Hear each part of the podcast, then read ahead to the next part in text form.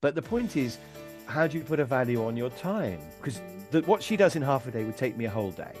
So, what is the value of a day a week of my life? It's almost priceless to me. If they can do it 80% as well as you, you should give it to them. Today's guest expert is the amazing Chris Croft. Now, if you are not familiar with Chris, let me just say he's more than a big deal in the training world.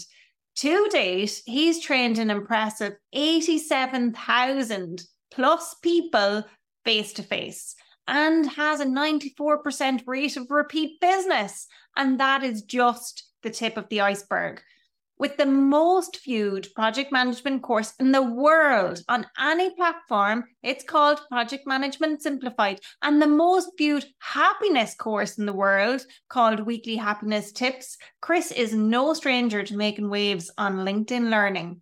In fact, he's ranked as one of the top five management skills authors in the world. Impressive, right? Now, if you're trying to do the math on just how many people are benefiting from his wisdom every day, well, let me help you out. His library of 36 courses gets 22,000 views a day. A day, folks. Wow, right? And wait till you hear this. His online programs have been viewed over 18 million times in total. 18 million. What? Talk about having an impact. Well, today Chris is here to share some of that wisdom with us. We're going to talk about a topic that's dear to many an entrepreneur's heart, including my own, and that is avoiding burnout. Chris has developed a counterintuitive success strategy that not only helps you stave off burnout, but sets the stage for sustainable business success. In this episode, you'll hear about Chris's own entrepreneurial journey and how his resilience and unyielding passion have driven his successful career. And plus, he'll share some game changing tips to help you avoid burnout. Things like doing something you truly love, learning how to say no, why you should consider cutting 50% of your customers, and how to delegate more and do it effectively. We'll also talk about the importance of sharing your burdens with similar people, the power of continuous learning and upskilling, and why it's not all about the money, but the value you bring. He's totally speaking my language there. So, before we dive into this super episode with Chris Croft, I've got a tiny favor to ask. If you're finding value in the Master Your Business podcast, why not subscribe, rate, and review the show? Your feedback is our fuel and it helps us to create more of the content that you love. Plus, it helps others m- master their business just like you. And you know what? They say sharing is caring. So if there's an entrepreneur in your life who might be wrestling with burnout or could use a fresh perspective on their business strategy, feel free to pass this episode along to them. They'll be grateful you did. And honestly, so will I. Okay, grab your notepad, your tea or coffee, and get ready for an episode that could revolutionize the way you do business and better yet, help you avoid burnout. Chris, thank you so, so much for joining us in the Master Your Business show. I'm so excited to talk to you today. Welcome. Well, thank you for thank you for inviting me. And yeah, it's great to be here.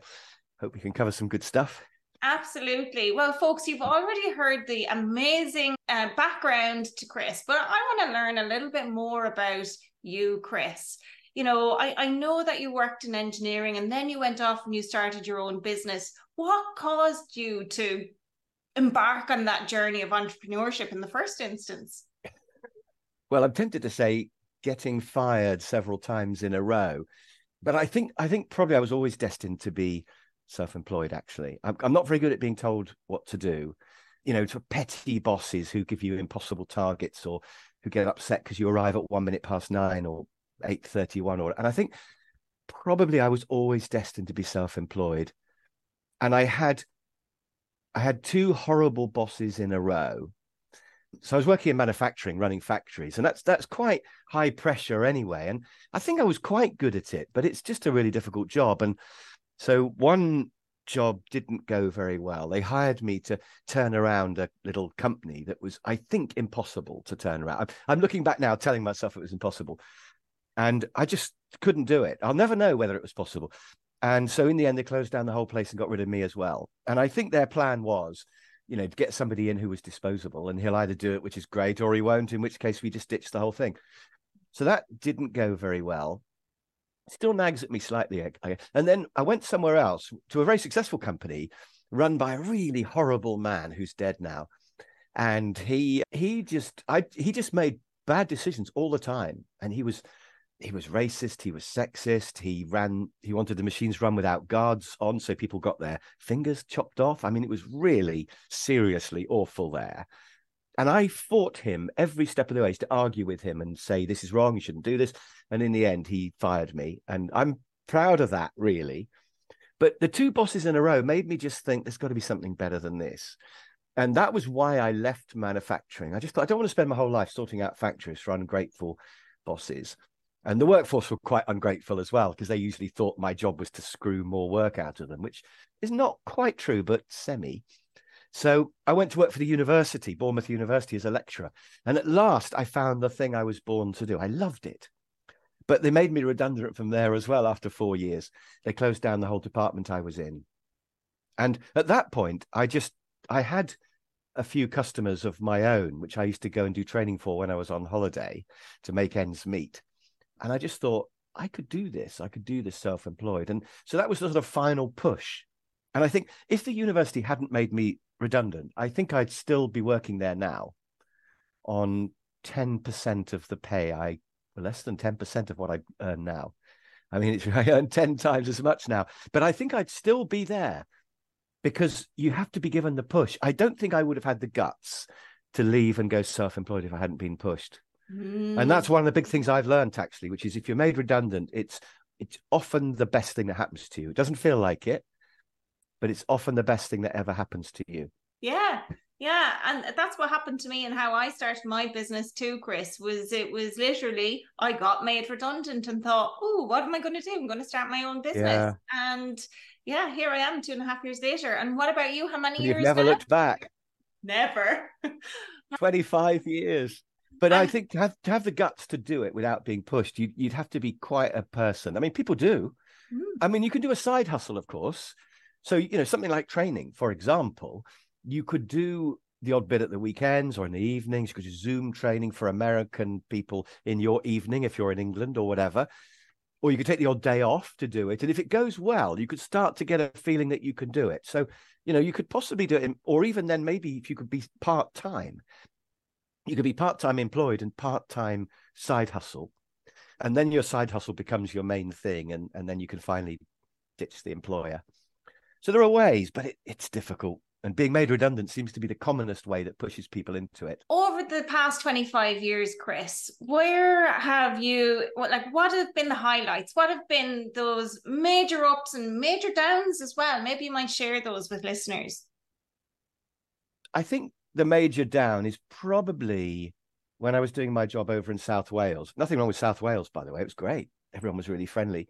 But when I was working there, I had this boss used to ring me up every day and shout at me and tell me I was useless and things. And you start to wonder whether he's right, you know, and you start to think it's amazing how, you know, I, I've always thought that stress is kind of for wimps and why don't they just man up and but but actually when it happens to you it, it, really is real and that drip drip drip of every day being criticized you do start to really doubt and think, is it me? Maybe I am no good at this job and things. And I, I, I got pretty down working there. And when he finally said, "Do you want to just take six months' pay and go?" I was like, "Yes," and that was so good to get out. So I, I've learned that you know stress is real and it happens to everybody. It's not a sign of weakness at all. Just because it's that steady pressure, it just gets you. And that's probably the lowest point I've been at. And I remember thinking, I wish I could do something else other than management. But what? You know, I can't even be a plumber or a builder because I've got no skill. I mean, those people are highly skilled. I can't just go off and do a manual job. I can't do anything really. I've got a fancy Cambridge degree and a fancy MBA, and I, and I can't actually do anything useful apart from be a manager. And I'm, even that's arguably not useful. And I remember just thinking, you know, I, I could perhaps be a maths teacher, but to do that, you have to do a year and a half of or two years of training on virtually no pay. And it's just impossible. If you've got a mortgage and kids and things, you can't make that transition. So that was pretty desperate, really. I remember wishing I had, wishing I had a trade. And now that I'm a trainer, I've got a trade that I can sell, you know, and if I need some money or whatever, I can go and persuade somebody they need some training and I can do it. And I've got this thing that I can do in exchange for money. And that feels so good because when I was a manager, I just didn't feel I had something that I could really sell in a weird way. That was probably the low point of just wondering, you know, uh, 10 years of being a manager and you can't actually do anything useful. But high points, I think, first being a lecturer at university and discovering that I just love teaching was a high point. And then first going self employed and realizing that there's nothing magic about being self employed. I mean, you still have customers and you just send them an invoice. And I remember copying an invoice that somebody had given me and just copying the format and sending it off to my first ever customer. And then when the money came into the bank a few weeks later, I just thought, yes, you know, this thing works. Because because when you're employed, you don't really have much to do with money. You don't actually charge customers for things. You just sort of do a job, don't you? And it was really quite weird to be that close to the money. So it was a bit of a high point when I first got paid, and I thought this this could actually work. My other high point was getting a video onto LinkedIn Learning, which will not be of much interest to viewers of this, but but it was it was really great to get onto LinkedIn Learning because you get paid every month forever as long as your video course is on there. So being asked to make a course for them on project management and then seeing it live and then getting paid for it the first month, that that whole process, that was a, a real high point. It, it gave me a thrill to be on there. But the weird thing is, you can't predict what the high points are going to be, really. I think you have to sort of just explore the maze of life, don't you? And there's good and bad things around the corner.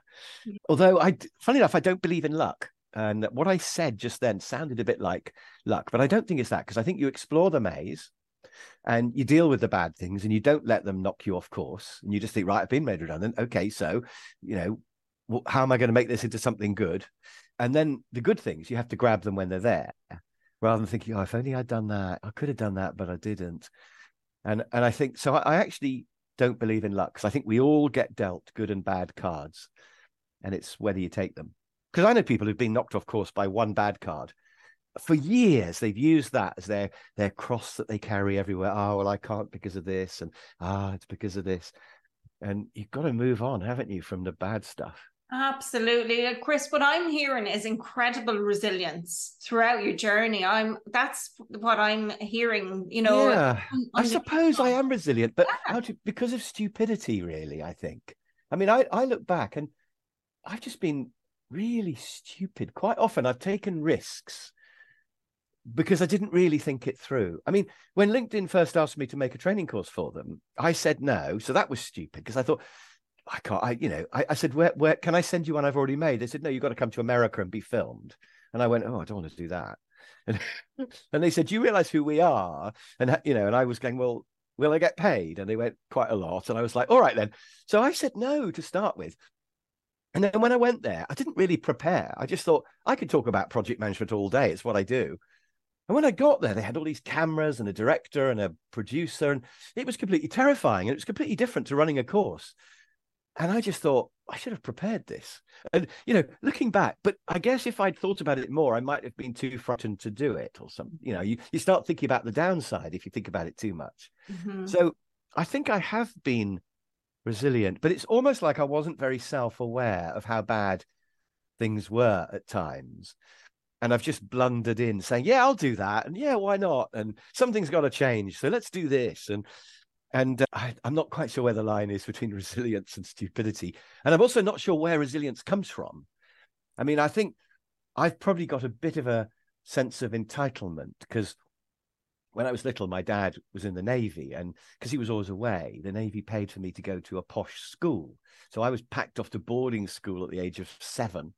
I think I've turned out quite normal considering, but it was, but I think you do come out of there a little bit probably emotionally damaged, but also with a slight sense of entitlement of, well, of course it'll be all right. And if of course I'll be treated well, and of course it'll work because I'm me. And and I think that's one thing you get from expensive schools is you get that confidence, which mm. is really valuable. I mean, I, am not recommending expensive. I didn't send my son to a boarding school or anything. I mean, it's a huge amount of money, and it's pretty barbaric, or it was back then. But I think maybe that was part of it. I think my parents did a good job as well. You know, I think, oh my gosh, I think yeah, you're probably you're probably missing those younger years because you know to to say that that was potentially in, in boarding school that that was what influenced you. I think that positive attitude and mindset starts much younger. It starts from that earlier age, and yes, I think you're you sometimes we're born with it. Other times it's a learned thing from our parents from when we're very young and yeah. um, yeah definitely. I've because uh, school quite often they just criticize you and put a red pen through the mistakes and tell you that you're crap and put you yeah. into the into 4b instead of 4a or whatever. And i've got a granddaughter who's two called Cleo, and we keep saying we keep calling her clever Cleo, and we tell her she's and when you tell her she's clever, her whole face lights up, you know, and and you can see it all being recorded in there of yes, I am clever. And I remember when my daughter, who's 31 now, but when she was about seven, I, she went through a little phase of I can't do it and nobody is my friend and things. And I made her say out loud, you know, I'm clever. I can do what I want. You know, I I can do anything. And I made her say it out loud, and she only and we only did it a few times, but that is absolutely her mindset even now. Yeah, she can do anything she wants to do. She's clever enough to do anything, and so I, I agree with you. I think what you feed into kids' brains from maybe the ages sort of two to eight, I think is hugely formative actually. Mm. Uh, really, really is. And you know, things like maths, people have such bad self-talk about, oh, I can't do maths. Oh, I'm frightened of it. And and you just think well, you've just been told that and you believe it now. Yeah. So I think what you say to yourself is is hugely important. The other thing I did, which may have helped my resilience, I, I don't know, was I wrote down some goals.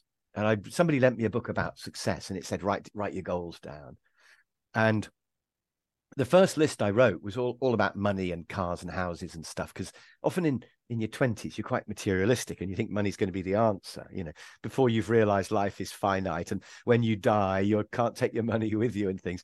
So I wrote this list and it, it all happened. And I found myself doing this really highly paid job in South Wales with a free car.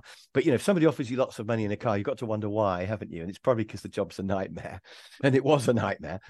And so I remember thinking, this list writing seems to work, but I've written the wrong things down. Mm-hmm. So the second list I wrote only had two things on it. And it said to do a job I really enjoy and to only work two or three days a week. Because I was starting to realize you don't want to work six days a week on a job that you hate. I mean, that's just not a life. And yet a lot of us do it. And so two or three days a week, job I enjoy. And a, a, couple of years later, I ended up at, at Bournemouth University in the business school doing teaching on the MBA course, but also running courses for local businesses here. And we did 100 days a year of contact time. And 100 days a year is two or three days a week, isn't it? Mm-hmm. And it turned out to be a job that I loved. And I just thought it's happened again. You know, my my little my two goals that I'd written on a piece of paper and stuck on the fridge where I saw it every day has happened. So I'm on my third list now and and everything I write down happens. Yeah, and I know that's really weird. It's not, um, you know, no. but it's. Do you do that? Do you write goals down? Yes, I do. Really works. Absolutely. And this is something I talk about to people all about with people all of the time because what happens is when you write it down and see it, what your subconscious mind actively helps you move yes. towards achieving that goal. So yes. yeah, it's powerful. Chris, oh my gosh, we could like go off on a tangent and talk about so many other amazing things here. But what I really want to talk to you about today is to do with time management for solopreneurs, how people can become more efficient in their business and avoid burnout because as solopreneurs yes ideally we'd love to work two or three days a week but often what ends up happening is we we work 80 hours a week for ourselves because we don't want to work 40 hours a week for somebody else yes so talk to me you've got an amazing list of things to share with us well i think the first thing is if you love what you do it doesn't feel like work. Mm. So last night, my wife went to bed at about half past 10 because she was tired, but I stayed up to about half past midnight because I was just doing something really interesting that I wanted to do. I was writing some blog posts and I was scheduling them on LinkedIn, and it all sounds a bit sad, but but I was just on a roll and I was feeling good, and I was writing this stuff, and and so I was happily working till midnight, and it and I, you're not going to get burnt out if you love what you do, because you know it's not work. So the, search must go on for a job you love. That's the first thing. But I think most people who are entrepreneurs are are doing something they love I mean, they really ought to be, because that's probably why they went self-employed. I think a lot of employed people are doing stuff they don't love. Mm-hmm. But if mm. you're doing something you love, it shouldn't be a, a problem. So that's the the first thing I would say. I think the second thing I'd say is that is that saying no is really important. I'm a bit bad at saying no, actually. I mean, it's this is on my mind because I'm trying to work on it. Because I think when you're self-employed, you always worry that the work's going to disappear. And certainly with something like training, you can be you can be booked up for a few months ahead, but then it just drops off a cliff because nobody really books training courses for a year ahead, do they? They just think, let's do one. Around now, here we are in July. People are booking stuff for sort of September, aren't they? They're thinking probably after the summer, let's do some training. But they're not booking stuff for next February. So you can look at your diary, there's nothing next year, and you can really worry. And even after 25 years, I still haven't quite learnt that the work will come in, it'll be fine, you know. So it's very easy to say yes to everything. And if somebody wants a really badly paid job a long way away on a difficult subject, you think, yeah, I'll take it. And then when you get there, you think, why did I agree to this? You know, I'm sitting on an aeroplane in Scotland and they're de icing the wings and I'm going to probably be stranded overnight. And why did I say yes to this? So, so I think saying no is really important for, for everybody in life, not just entrepreneurs. But if you're going to avoid burnout, I think you have to work out, you know, which which the customers are good and which ones aren't, and say no to stuff. And by yeah. the way, the best way I think to say no to work is to put the price up. Mm. To say, mm. To say I will go to Scotland. By the way, I've got nothing at Scotland. I think it's beautiful. It's probably. It's, I'm it's, glad because my my husband is Scottish. Oh, is he? Yeah no, it's it's it's it's probably the second most beautiful country after Norway, which is almost the same. They're just stunning. But the trouble with Scotland is it's too far away from where I live and it's freezing cold in the winter. go in the summer. So the answer is I will go to Scotland, but you'll have to pay me a lot. And and if you set the price right, then it does become worth it because that might be the only thing you need to do that week, you know. So then you're not going to be burnt out. And can I ask a question on that, Chris? Because I know some people listening might think, you know, if I put the price up, they're going to say no. They're going to say that's too expensive. And maybe that's what you want. But then yes. if the price goes up and they say yes, does that create another dilemma? well, I, I've in the past, I've put the price up when I've quoted for places I don't want to go. And they've said yes. And I thought, damn, I wish they hadn't said yes. Oh no, I'm going to have to go now and that's a sign you didn't put it up enough because mm. it should get to a point where you're you're actually pleased to go mm-hmm. now that point might be higher than they're prepared to pay so just sticking with the scottish example they might say well i could get a local person for half that in which case yes you should get a local person because it's madness to ship me all the way up to scotland when you've got somebody local. But you know if you really really want me and you're prepared to pay enough then then great let's do it. But if you're not i totally understand that. So, so I think you should feel happy when they say yes, definitely, and that might mean quite a high price. But the other thing, I I've been doing some sums and spreadsheets and things about this. In fact, I made a video recently. It's on YouTube. But you should put the price up until you lose half your business. You should be losing half your business on price. Because if when you quote a price, they always say yes, that means you're leaving money on the table with every single customer. I mean, you know, suppose you say I'll do it for 100 pounds and they go yes. It could be that that's the most they would have paid. They wouldn't have paid 101. But it's highly unlikely you've managed to hit exactly that spot. The chances are they would have paid 105 or 150 you know yeah so, i love so, that i love that that's something yeah. that that comes up quite a lot and a lot of the women that i work with are much more conscious i think about the prices that they charge as well. Oh, that's interesting yeah, yeah, yeah. and my advice to them is usually well start high. You can always negotiate downwards. You can't negotiate upwards. So you know if you if you go in with a high price it's easier to come down and meet somebody where they're at if you really want to work with them. Yeah. you don't have to. Yeah. Absolutely. And if you do put your price up to the point where you lose half you'll be making more on the half that you are doing. Yeah. And not just your turnover but your profit Yes. You know, so so if you're charging 100 and your costs are 90, you're only making 10. Mm-hmm. If you put your price up to 110, nobody's going to notice, and and yet you've doubled your profit. You're going, you're, you're charging 110, and your costs are only 90. Mm-hmm. And if you put your price up to 130 or something like that, you'll probably halve the amount of work you do, but your profit's gone up by a factor of four. Yeah. So you're making four times the profit on half the work. So you, you've actually doubled the amount of profit you're making and you've halved the amount you have to do. So going back to the burnout thing, you're only working half as much, and also you're doing the good half mm-hmm. because because the people you lose on price are the ones that you don't want anyway. Oh, they're, agreed. Yeah, they're the ones who they don't really want you. They just want something cheap. Yeah, uh, and, and, they complain more, right? They oh yeah, all the trouble comes from those people yeah. because they don't understand quality. They're just obsessed yeah. with trying to get maximum cheapness out of you. Yeah. So goodbye to them. But what I'd recommend if you're thinking oh, I can't possibly do that is first of all just do a spreadsheet and try it. Just just do a little what if mm-hmm. and look at the mm-hmm. customers you've got and just think if I did put the price up, how many perhaps would I lose and how much money would I make? And you'll see it works out really well. Mm-hmm. Uh, you, you could find my video on YouTube about this as well. But but also do some experimental pricing. Mm-hmm. So just only on Tuesdays or only for people whose name begins with tea or something, put the price up by 10% or 20% and see what happens. And when they always say yes, you know, because what happened with me when I started making these online videos, I started getting some money coming in from those. And I thought, I don't need to work Fridays anymore. So I'm going to get rid of 20% of my work. So I thought, how shall I do that? So what I did was I put the price up on the customers who I didn't really like for various reasons, put the price up.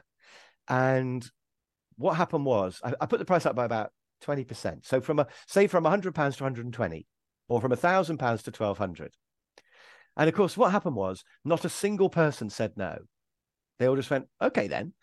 and, and I just thought, first of all, oh, I should have done that five years ago. Secondly, well, this is great. I'm making more money. But thirdly, I still haven't got rid of these customers. No, you didn't uh, put enough. No, so I've carried on putting it up and putting it up. And and so if you do a bit of experimental pricing, you'll find that actually you can put your price up a lot more than you expect. Mm-hmm. Uh, you, you, know, you you really can. But try it. You know, yeah. don't just do it across the board immediately, but do it. Just try it on a few people and just see what happens. You're uh, speaking my language, Chris. I, I, recently posted about this on social media because that's what I did in my business last year. So I went on holidays last year, read a book, and it, and it was similar to that concept that you've just referred to there. And when I came back, then I thought I spoke to my business coach and I said, "This is what I'm going to do." and you know this is what how i'm thinking about going about it what do you think and i got coaching on it and all the rest but essentially what i figured out was if I serve only eight customers at a time, and I serve those people exceptionally and I charge a higher rate, that means I work less, they get better service, and I get paid more. Yes. Oh my gosh, like it's a no brainer, really. Yeah. And then I figured out, okay, well, actually, I can serve these people and get them the results they want so that they go through this transformation in a shorter period of time, which means actually I need to reduce the number of people that I serve at a time to six and not eight. Yeah. But that means then I can serve 12 people a year at a higher price, you know, and so on. So, yeah, and you're serving fewer, so you're giving them a better service. So yeah. you could charge more, which you are. Exactly. So it all sort of just works, doesn't it? Yeah, and you're at the quality end of the market, which is where you want to be with nicer, better customers. Absolutely. All better. No brainer. No brainer. Yeah. Wished I'd done it sooner. I know. I I advise everyone to do that. And in fact, annoyingly, someone advised me to do it the other day. He was going, Chris, you should charge more. You're too cheap. And I thought, yeah, I know. But the thing is, it's really hard to do it for yourself because if I was selling you this I could say, look, this pen is fantastic. It's got a lovely writing action. It's, you know, and I could do it. But to sell me, it's kind of embarrassing to say, I'm great. You should pay more for me. Look how good I am. Mhm. You know, I've got all these features. I, it kind of feels horrible and embarrassing. And, you know, so I, I, it, I totally get that it's hard to put your prices up, Mhm. uh, but, but you must. Yeah, and I think you're not selling you, you're selling the solution. They company A has problem Y Yes. and your company B who has solution Z. So, you know, if they have a problem and they're willing to work with you to solve it, well then price usually doesn't factor at all. It's the overall Oh yeah, I mean, a negotiating course from from me could easily earn a company a million pounds, or a project management course from me could save your your project from going wrong, and that, that's going to save you hundreds of thousands of pounds. And I worry about putting my price up by you know fifty quid. I mean, it's mad. It's mad because it's the value to them, not the cost of me. Mhm. Uh, but it, but still, I sort of think, what? They're paying a thousand pounds for a day of me? What? That's madness, you know. And, and then I think, you know, there's people working really hard, say as a waiter or a waitress for a whole day on minimum wage. They get a hundred pounds, and and I get paid a thousand just to go and to talk. It's it's so unfair. But you, you mustn't think about that. You must just think the value to them is this. So that's what I'll do. And and then I'll give the waitress a bigger tip when I have my food and you know try and share it around a little bit, I guess. But it is it's weird. The whole pricing thing of how much people will pay for stuff does take a while to get your head round, I think. It's Mhm. difficult, it's a difficult area. But it's it's so important because it's the thing you can change instantly as well. You can put your price up just like that. I've Yeah. done one other thing actually to help myself put my price up, which is I get asked for all sorts of combinations. Like, can you do two days, half a day? It's a big audience, a small audience. It's in Ireland or Holland or America. How much will you charge? And so everyone, every course is different. And if I was just selling the same thing, I could have a price I stick to. It'd be easy. But because everyone's different, I end up thinking, well, I like Ireland because the people are so friendly. It does rain all the time, but the people are so friendly. So is it raining at the moment? It's raining right now. Yeah. we've got we've got sunshine here. I've had to oh, thank curtains. you. It uh, but that's why it's so green, isn't it? And Emerald Isle. So, but anyway, so I, but I, what I do is I tell myself it's going to be fun. It's great. I haven't been to Ireland for a while. Deirdre's really nice, and I talk myself down I end up quoting quite a low price. And then you go yes, and then I regret it because I think, oh, I've got to go all the way to there uh, for only this money. What am I doing? So to help myself stay strong, I've made a price calculator. I got a friend of mine who's really good at Excel to help me actually. And he just said, How much would you charge? Really? Would you want to be paid to go to Ireland for one day, Ireland for two days, Holland for a day, America for a day? And we just sort of did lots of thinking about what my lowest point would be for all these things. And then we worked out what the formula was. You know, so for example, to go to Ireland for two days, I wouldn't really want to charge much more than one day because I'm there already. Mhm, So, so actually, most of the cost is for my travel. mhm. And I don't mean the cost of petrol, but the pain and the hassle of having to take aeroplanes. That's what I'm charging for. And the Once I'm there, I, I would do the talk for nothing, really, pretty much. Once I was there, so so to go from one day to two days, probably only like a hundred pounds more because I'm there anyway. Mhm. But but it'd be a few thousand to have to go on the bloody aeroplane. So so it was really interesting to sort of probe into my head to understand my thoughts on the prices that I charge. Now, there's what I want to be charged, and there's what the customer will pay which are Mhm. two things. Because really, you should charge whatever you think the customer would pay, but you need to know your minimum price. So I've made this calculator, and then it stops me sliding down thinking, yeah, but Ireland's really nice because I know I put in all the facts. How many people, what- you know, how long is the session, etc. Is it a subject I like or not? And the calculator goes, Chris, you must charge this. And I don't want to disobey the calculator, you know, because it's kind of it's a fact, you know. So I've made a calculator which forces me to not go below that point. Now I might charge more, perhaps, you know, like if they were uh, like a very rich company or something, I knew they had lots of money, I might charge them more, but I wouldn't go below this point now. So the calculator is has increased my my strength, and I've actually put it on my website for people to look at as well. By the way, Oh, I Um, will but, definitely yeah. add the link to that. and yeah, just have yeah, chriscroft.com. Have a look at chriscroft.com. There's loads of stuff. My blog is huge because I keep thinking of more ideas. So just have a look at chriscroft.com. Have a look at my blog. All kinds of stuff on there. There's, there's there's lots of stuff about why you should uh, lose half your business on price and all of that as well. Mm. So my my next tip though, if about burnout, is it's like a variant of saying no, really, which is to delegate.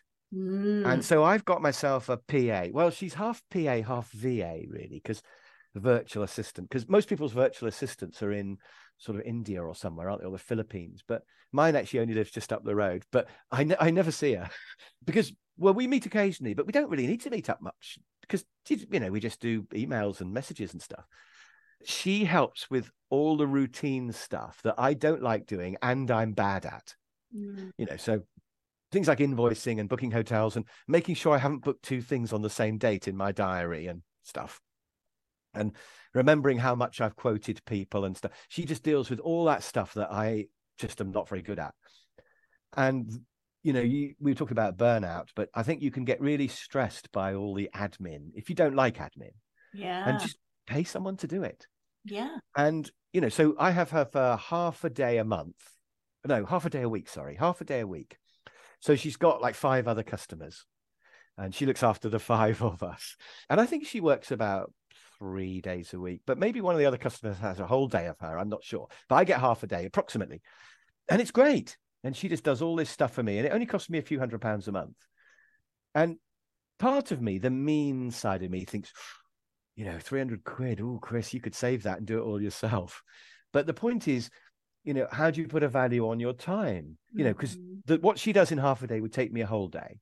So, what is the value of of a day a week of my life? And you know, it's almost priceless for to me. It's definitely worth, you know, quite m- more than I'm paying her. So, so that's a good arrangement. And I do struggle to delegate. I struggle to let go, but but it's just obvious that it's a better idea for her to do it. You know, if she's quicker than me and cheaper, that's a no-brainer, isn't it? Her hourly rate is a lot less than mine, mm. and she's quicker. But Yeah. even on things where she's slower, I can't. I don't know if there is anything. It's still worth it because she's cheaper than me. You know, Mhm. and even if she was, even if she was so much slower than me that it worked out more expensive for her to do it, it would probably still be worth it because it would still free up a day of my time that I could spend on the beach or with my wife or whatever I want to do. So, so yeah. So I do. I think delegating is something that's worth thinking about.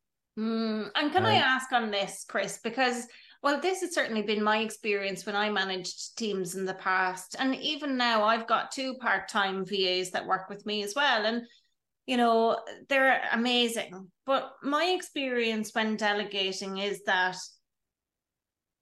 sometimes they're not going to do it to in the same way or to the same extent or at the same level as you do it yourself Yeah. and it's a bit it can be frustrating as you know somebody who likes things done a certain way or done right the right way Yes. I'm using quotation marks here for anybody who's listening but you know to at what level is it good enough to say right that's a good enough job It's really difficult, isn't it? I mean, I, I read somewhere that if they can do it 80% as well as you, you should give it to them yeah because the last 20% is in your mind. So Mhm. if she writes a message to a customer saying, you know, Chris is looking forward to seeing you next week for the course, because it's good to, because that's a process I can automate. She can do that to, rem, you know, just to reassure them I'm, I haven't forgotten, I'm definitely coming. I, I would write it slightly different to how she writes it. Mhm. And I am a control freak, and I've pretty much told her exactly what to write. But sometimes she writes it differently to how I would write it. And I've just got to tell myself that's the price you pay for not having to do it Mhm. and it's fine because the customer doesn't care how it's written you know. Sometimes i think she does things too well. You know so I, i'm saying book me a hotel find me a half decent hotel somewhere near where the course is. And she spends ages researching it. And i'm thinking that's cost you know a bit a bit of money to do that. It's probably cost 50 quid's worth of her time let's say to do that.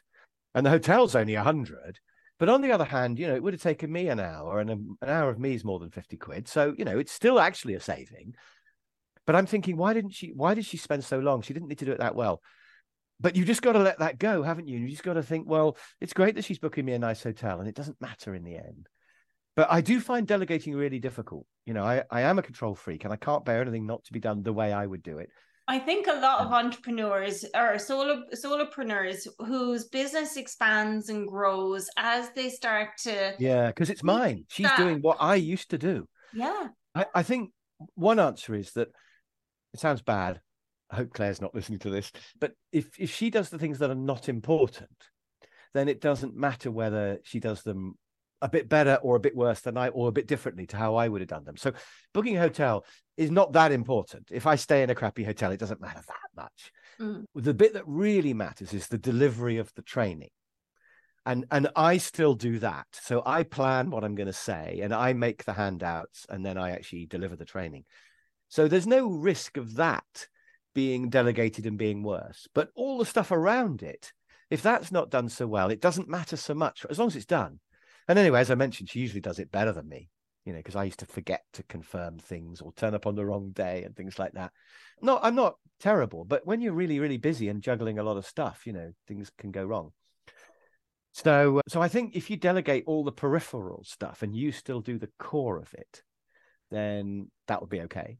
Yeah, I agree. And So, it's yeah. not even the price point either. You know, it's it's some of those things suck the life out of you. Like I used to be a bank manager and I hate doing my my numbers now. Absolutely hate doing my numbers now. So I just like send everything to my accountant so I don't have to look at it. But like I mean, Yeah. yes, I keep an eye on where things I'm like that too. every uh, day, but it's like Yeah. it now sucks the life out of me, and that in, impacts me when I'm Yes. engaging with my clients. So it's easier for me to pay somebody else to do that, so that I don't feel that way. So yeah, there's it's almost an essential. I mean, whether it costs more or not doesn't matter because you have to get it out of the way because it'll suck the life out of you. But it also frees you up to do even more of what of the core of your job, which that has loads of value. It's almost impossible to measure the value of being inspired and creating new products or services or having ideas or you know so if i don't have to do my accounts and i can write more blog posts what is the value of those blog posts and it's hard to put a price on because one of those blogs could lead to a massive great speaking gig in america for tens of thousands of pounds you know yeah, so you've got to delegate the crappy stuff yeah. I've got one other thing on my list here to mention, which is sharing the burden with similar people. And I think, you know, if anybody's feeling a bit stressed, so I, I meet up with other trainers and compare notes. And, you know, we're not competing because we teach different subjects, but but actually, even trainers who teach the same subject, it's great to compare how we do it because we're just mice sitting at underneath a huge table with and crumbs are falling down to us and and there's plenty of crumbs for everybody you know i mean you you only need 20 customers to live off and there's thousands of customers out there. So w- when i meet another trainer i really don't feel like i'm a competitor. You know we're we're comrades in arms really. We're doing the same thing and so you know we compare notes on how you do it and the software you use and how do you do this and that. And uh, you know we websites and and we look at each other's websites and say this bit i don't understand. It's not very clear or you know this bit the wording isn't right or whatever. And it's so useful so i've set up a i think it's called a mastermind group that's what people call it isn't it and, and we you know there's a bunch of about six of us and we meet up every month or two and we actually have a curry we go and meet and have a meal in the evening and we all talk about we we call it the marketing curry because we we're talking about how we market ourselves mainly. We look at our websites and emails and stuff and and ideas that we've got for new products and what price should we charge and all that stuff. And it's really great because you come away with a whole load of ideas, but also when people ask you what you're doing and what you're going to do, you sort of say, I'm going to do this. And then you have to do it. You know, I'm going to put my price up. And they go, okay, well, next time you can tell us how it went. So they sort of hold you to account as well Mhm. but it's just good to have somebody to talk to isn't it and and so i i think setting up a mastermind group very hard to join a mastermind group it's very hard to find one but just Mm, invite a few people who are doing something a little bit similar yeah, i, I actually i've got two actually because i've got my sort of trainers marketing group i I do, but I've also got a millionaires curry club. So I I invited. I knew about four or five people who are millionaires for just based on some of them I'd met because I'd done training for their companies and some were just friends of friends or whatever. And so we would we would meet up and compare notes. And I was the only one there who was nowhere near a millionaire. It was so good to spend a few hours with those people. And they would ask me things and they would say, Well, so why do you do it like this? And I'd go, Well, it's cheaper. And they'd say, Well, how much do you save? And I'd say, Well, 20 pounds. And they would go, why do you waste your time on 20 quid? Because they could see the big picture. They were like, Well, why are you doing that? And I go, Oh, yeah, of course, you're right. And so they made me think bigger. You know, they were like, You should invest a bit of money and do it properly, and you should do this and that. And that pulled me out of my comfort zone. And the Millionaires Curry Club has been really good. Mm, uh, don't they say, Chris, that you know if you want to be a, become a millionaire, you need to surround yourself with millionaires. So... Totally, absolutely, it's been rubbing off on me hugely. It, it really, really good because yeah. they just think big. They don't. They're not interested in trying to save money on small things. It's all about growth and big things, you know, the future. Visionary stuff. Yeah. No, yeah. I, I, really I, I couldn't agree with you more. I'm totally on the same page with everything you've just said there. Yeah. And and that's something that, that I've done. I started this year as well. It is a group mastermind program. So some of my clients who who can't afford to work with me one to one but who still want to learn from me and some of the things that I can help them with. I've got tools and frameworks and resources that I share with them.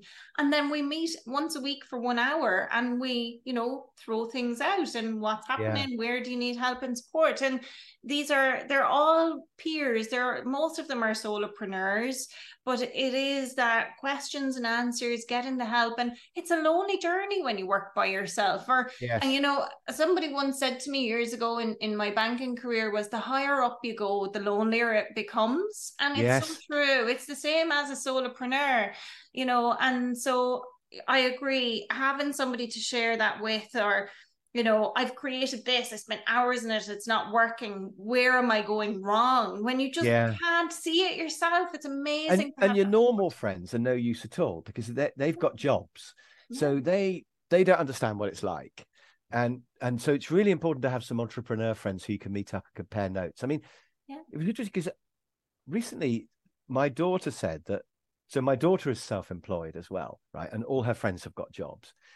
And she said that one of them accused her of being money minded because she was always talking about but could you make money out of that? And mm-hmm. what could you sell it for and what would it cost? And would it be worth doing?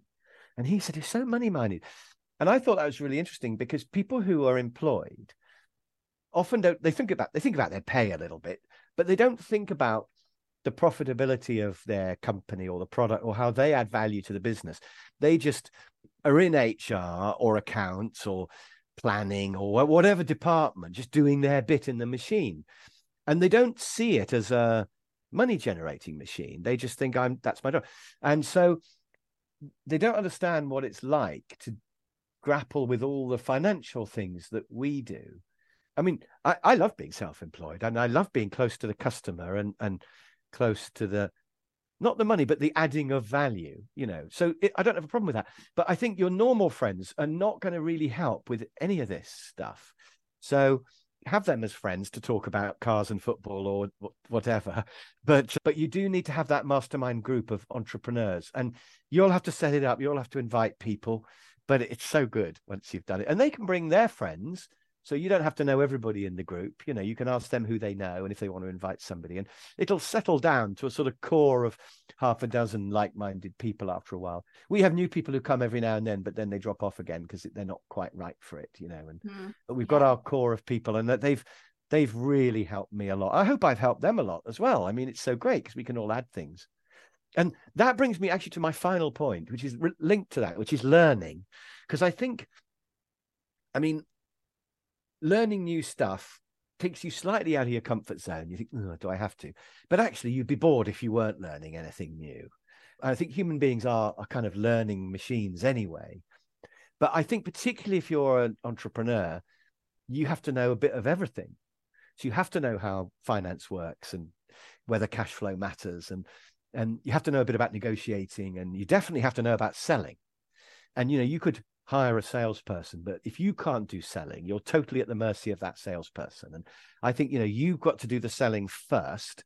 And once you know, you know, you could perhaps get to a point where you could delegate some of the selling later. But actually, I think selling is almost one of the last things you should let go of because I think often the customer wants to meet you, the actual person, you know. So it's very hard to delegate the selling, but you can you can delegate, as I mentioned, all the the PA type stuff and perhaps some of the production of of, of if you were manufacturing things, you could get people to make bits for you. But I think selling, you have to learn. And if you learn it and you become good at it, it's not stressful anymore. Because I think some people get burnt out by worrying about whether they've got enough work and worrying about proposals that are in the pipeline and you know worrying about whether they're going to get a big job or not. They have to get this big order or they're going to go under and things. But I think if you're good at selling and you've got lots of customers, and if you lose a, I mean, if I lose a customer, I don't care because it, it, just gives me a day off and I'll get another one. And you know, so I think if you're and it's mostly repeat works, it's and, and the only selling I do really is inquiries that come in and they go, Tell me about your project management course. And that's as near as I get to selling. And I go, Well, it's really great because of this and this. And then I ask them, So why are you thinking of doing project management? And they tell me, and I go, Oh, yeah, you really need my course because I can help you with this and this. And I've got them then, you know. So the whole art of selling of questioning and showing you can help them and you know showing them that the features you've got will give them the benefits that they need and all that stuff. So i think learning about selling is really important. And and learning about future trends you know ai how can you use that and all the things that are out there and learning about all the stuff you can use your computer for. So things like learning how to edit videos. See i i put that off for years. And about two years ago, I thought I'm going to have to learn how to use iMovie. And it's so easy and it's really fun. I love it. I spent half of yesterday making a little show reel of of me. So I somebody sent me a whole hour of me talking at a conference. It's quite long. And I just went through and I picked a few little fun bits where I tease the audience or that get a laugh out of them. And I just went through and cut it up and made a little sort of two minute show reel, which I've put on YouTube. You can look at it. And but it's such fun editing. I love it. And and that's really been useful because i can make things that will really help my business. And it means that if i'm being filmed i know what it's like to be the editor. So that's useful to know even if i don't end up doing it. Yeah. so i think always be learning and never think oh i can't learn to edit or i can't learn this or that. You know i can't learn how to do things to my website. Because yes you can. Wordpress or whatever you can learn that. So i think Chris, always be I, learning. Can I throw in something here now, which might be completely opposing opinion to what what you've said? I do agree with always be learning. I wholeheartedly agree with that. But at the same time, it's been my experience because I've fallen into this pitfall and I've seen other clients fall into this pitfall as well, whereby they find amazing certificates or degrees or courses or programs to go on and they spend so much of their time engrossed yes. in the course or the program to which results in something detrimental happening within their business because their attention is elsewhere. So where is the limit or cut-off point do you think when it comes to this learning? That's really interesting. I'm writing this down because i actually thought of a blog post idea of too much learning. Mm. because you can i or the right learning or the right learning. Well yes there's there's analysis paralysis mm-hmm. where people say i need to know one more thing before i start this. I just yes. need to check one and and i'm thinking no just get on with it. Just do it. And they spend you know years before they ever do that. So there's that. There's also people who i think get hypnotized by celebrity coaches oh, I'm a huge fan of, of Anthony Robbins, and and uh, there's a bloke called something Cardin or something, isn't it? What's he called? But anyway, there are these there are these gurus out there. Some people think I'm one, but I not really. But there are these big name gurus who charge you loads of money for same old stuff, and and people there are some people who lap it up and they're always going on one more course and they're joining these little programs and I think it's a good idea to have a coach, by the way. I think I mm-hmm. would add that to the list of things to do to have a coach but I wouldn't get hypnotized by the big name, expensive, very slick, very glossy people who draw you into their world because you know, in the end, you can just spend your whole time on these programs and never actually get on with it and really do it. And so I think you're right. I think don't get hypnotized by the big name glossy ones. Don't have analysis paralysis, but do just pick up the skills. I mean, a quick advert for me. You could my sales course on Udemy, you can buy it for 15 pounds. And you just you just click and you got it forever. You can watch it as often as you like, over and over again, whenever you want. And why would you not get that? Or get somebody else's if you prefer them. You know, just go on there, search for sales. I'm the top one, but yeah, but there's loads of good people on there. So, you know, for example, Brian Tracy's on there, who's a complete god. Mm. Yeah, and and his course is probably 200 but if you wait they're, they're, always reduced down to 15 every now and then on udemy and snap it up mm. and and buy a, a, new course every year and and why not read one sales book every year just buy a sales book for 10 quid and read it mm-hmm. because it's bound to so you know those real practical skills that you need and negotiating is another thing i mean why would you not get the negotiating course from udemy for 15 quid or or linkedin learning mm. and and watch that and then you don't need to go on these big fancy things. I, I, remember when I left university, some people stayed on to do a PhD. And I remember thinking, you're just trying to avoid entering real life. you know, you, you don't want to actually get a real job and get on with life. And that's a bit harsh because, you know, some PhDs are really important, like, you know, scientific research. But some people's PhDs are just ridiculously obscure. And who cares? You know about the, the design of of armor in the roman legions between 200 bc and 150 bc or something. I mean who cares? So you know something like that i just but I, I think you're right. I think sometimes learning is an excuse to avoid really getting on with stuff. But but you've got to have the skills you do. And and and it, every now and then I go on a course and it just blows my mind. And I think, why didn't I know about this before? Mm-hmm. You know, I, I'm going to use this. And I think, you know, right now, I think I would sign up for some sort of AI course, just just a one hour thing, or go on a one day or half day course, perhaps with somebody good, and just learn all about what AI could do for you. Mm-hmm. Or, or, or, look on Udemy. But you know, there's probably enough free stuff on on YouTube. Yeah. I've got a free chat GPT training on my LinkedIn feed that you can go yeah. in and have a look at, Chris. Yeah. Because it is, I mean, it, it is fantastic. And you can get it to rewrite stuff you've written, or you can shorten stuff that you've written, or stuff you receive. You can say, AI, make me a shorter version of this because I can't be bothered to read it all. Summarize. You know, even things like yeah. that, which everybody could use that. Yeah. And it can automatically generate blog posts or ideas for blog posts, which mm-hmm. I, I haven't used it for because I've got enough ideas in my own head. but I could imagine it could be good for that kind of thing. Yeah. So I think, yeah, I think learning. I, I don't know whether that helps with burnout, but I think it could because I think if you're getting burnt out, it could be you're banging your head against a wall that doesn't have to be there. Mm-hmm. You know, there are probably answers. So you can learn from the mastermind group, but you can also learn from training courses made by people like me and you know video courses made by people like me because my job is to go out there and hoover up everything and then present it to you in a little nice, neat package for 10 quid. Yeah. Um, you know, and why would you not?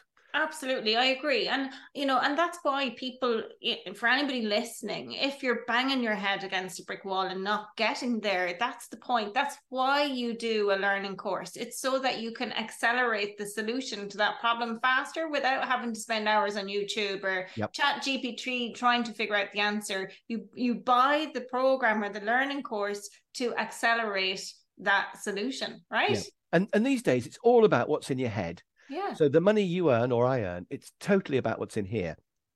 Gone are the days when muscles helped. I mean, obviously there's a few jobs that still require muscles, but but really for most of us entrepreneurs, it's all about being smart, uh, working smart rather than working hard. Mm. And if you're working hard and burning yourself out, it probably means you're not working smart. Although it could just be that you're smart and hardworking. It could be that you're too greedy. And maybe a final thought is because I know we're over time on the time, is is maybe to not think about the money. Mm. You know, and mm. I, I I've been doing talks to schools, and they quite often say, "What's a well-paid job?" You know, and I'm like, don't start with the money. You know, start with what you love and what you're good at. or or they go, well, you know, so how can I make money doing that? And and the answer is, I, I just think start doing something that customers will want. If it adds value, the money will follow. And so I think if you start being too obsessed with the money, you might work too hard, or you might end up doing stuff that is not for the best for the customer. Mm-hmm. And I think that will destroy your soul ever so slightly. You yeah, know, because if you're doing stuff you, believe in, I'll never get burnt out because I'm doing stuff I believe in that's fun yeah. that I love. And it some of it makes money, some of it doesn't. And you don't actually know what's going to make the money and what's not going to make the money. Actually, it could be hard to predict. Mm-hmm. So just do the things that you like. Just so you know, my my biggest source of income is courses on LinkedIn Learning, right? And originally that came from the fact that they contacted me because of my project management rap that I made on and I put on YouTube. So I made a rap that says, make a plan before you start, always have a Gantt chart, you know, break it down, break it down. I made this ridiculous project management rap. Love it. And it's just, it's, it's really, really stupid, but it's sort of clever. And it does actually tell you all about project management in five minutes with this music going on behind. And that led to LinkedIn Learning contacting me saying, we saw your rap but we also looked at some of your more sensible stuff and we think you might be suitable. Would you like to come to America to be filmed? And that's when I went and didn't prepare and it, you know, luckily got away with it. And it all came from the rap Now, I didn't make the rap for money. You know, I didn't even think the rap would lead to money. I just did it because it was fun and I thought it was good. And so in the end, I think you've just got to throw loads of stuff at the wall that you think is good, that might add value to people. And and the money will follow, you know, something will will work. Completely agree. And yeah, like when when the focus is so much on money as the business grows, it leads to a toxic culture and can cause people to yes. Behave in ways that are contrary to your values that can damage your reputation and so much yes. more. So yeah, completely agree. I mean, you've got to watch the money you spend, I suppose, haven't you? You don't yeah. want to. You got to. You, you don't want to be crazy and waste money, but adding value to the customer is that you've always got to be doing that. I love that. That's so customer centric and completely aligns with my values. But let me see, have I got all of your points right here? And and if I've missed any. So do something you love. Yeah. Say no and put the price up yeah. Cut 50% of your customers. Yeah. Delegate. Yeah. Share the burden with similar people. Yeah. And always be learning. I think those are my top points. I'll probably think of another one just after we finish.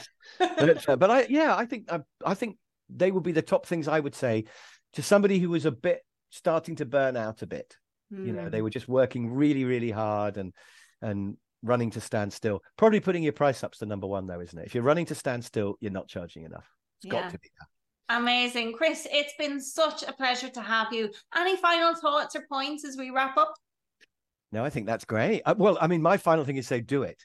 You know, do if it. you're if you're wondering whether to do a little self-employed business, you've always wanted to do it. Absolutely do it. Why would you not? You only live one life. You know, for a lot of us, it's half gone already. You've got to do it. Just do it as a side hustle. Do it in your evenings. Just try it. even do it at work. So if you've always wanted to try training, just offer to give a talk to new starters on part of the, you know, to see whether it feels good, you know, but just start doing it. And if it feels good and you think it's a goer, then start building it up and maybe even go part time. But absolutely, it's the best thing I ever did. And I wish I'd done it sooner, is going self employed. That's my final thought.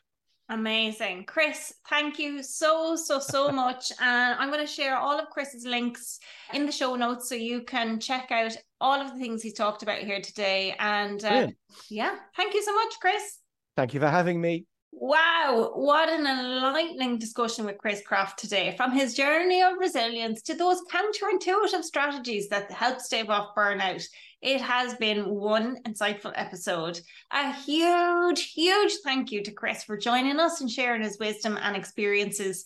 I know I've learned a lot and I hope you have too. Remember, folks, it's not just about the money, it's about the value you bring and the passion you have for what you do. So let's take these tips from Chris and put them into action. Do something you love, learn to say no, maybe even cut 50% of your customers if you're brave enough delegate more, share the burden with similar people, and always be on the learning path. I believe in you and your ability to master your business. The journey may be tough. Yes, it is. But remember, resilience is the key. And before we wrap up this episode, I'd like to remind you to subscribe, rate, and review the Master Your Business podcast. Your feedback genuinely helps us serve you better and helps other entrepreneurs discover the podcast too. And don't forget to share this episode with a fellow entrepreneur who might benefit from some of these insights today. We're all in this together. All right. That's it for today's episode. We have many more exciting guests and topics lined up for you over the coming weeks and months, so stay tuned. Until next time, this is your host, Deirdre Martin, signing off. Keep mastering your business. You've got this.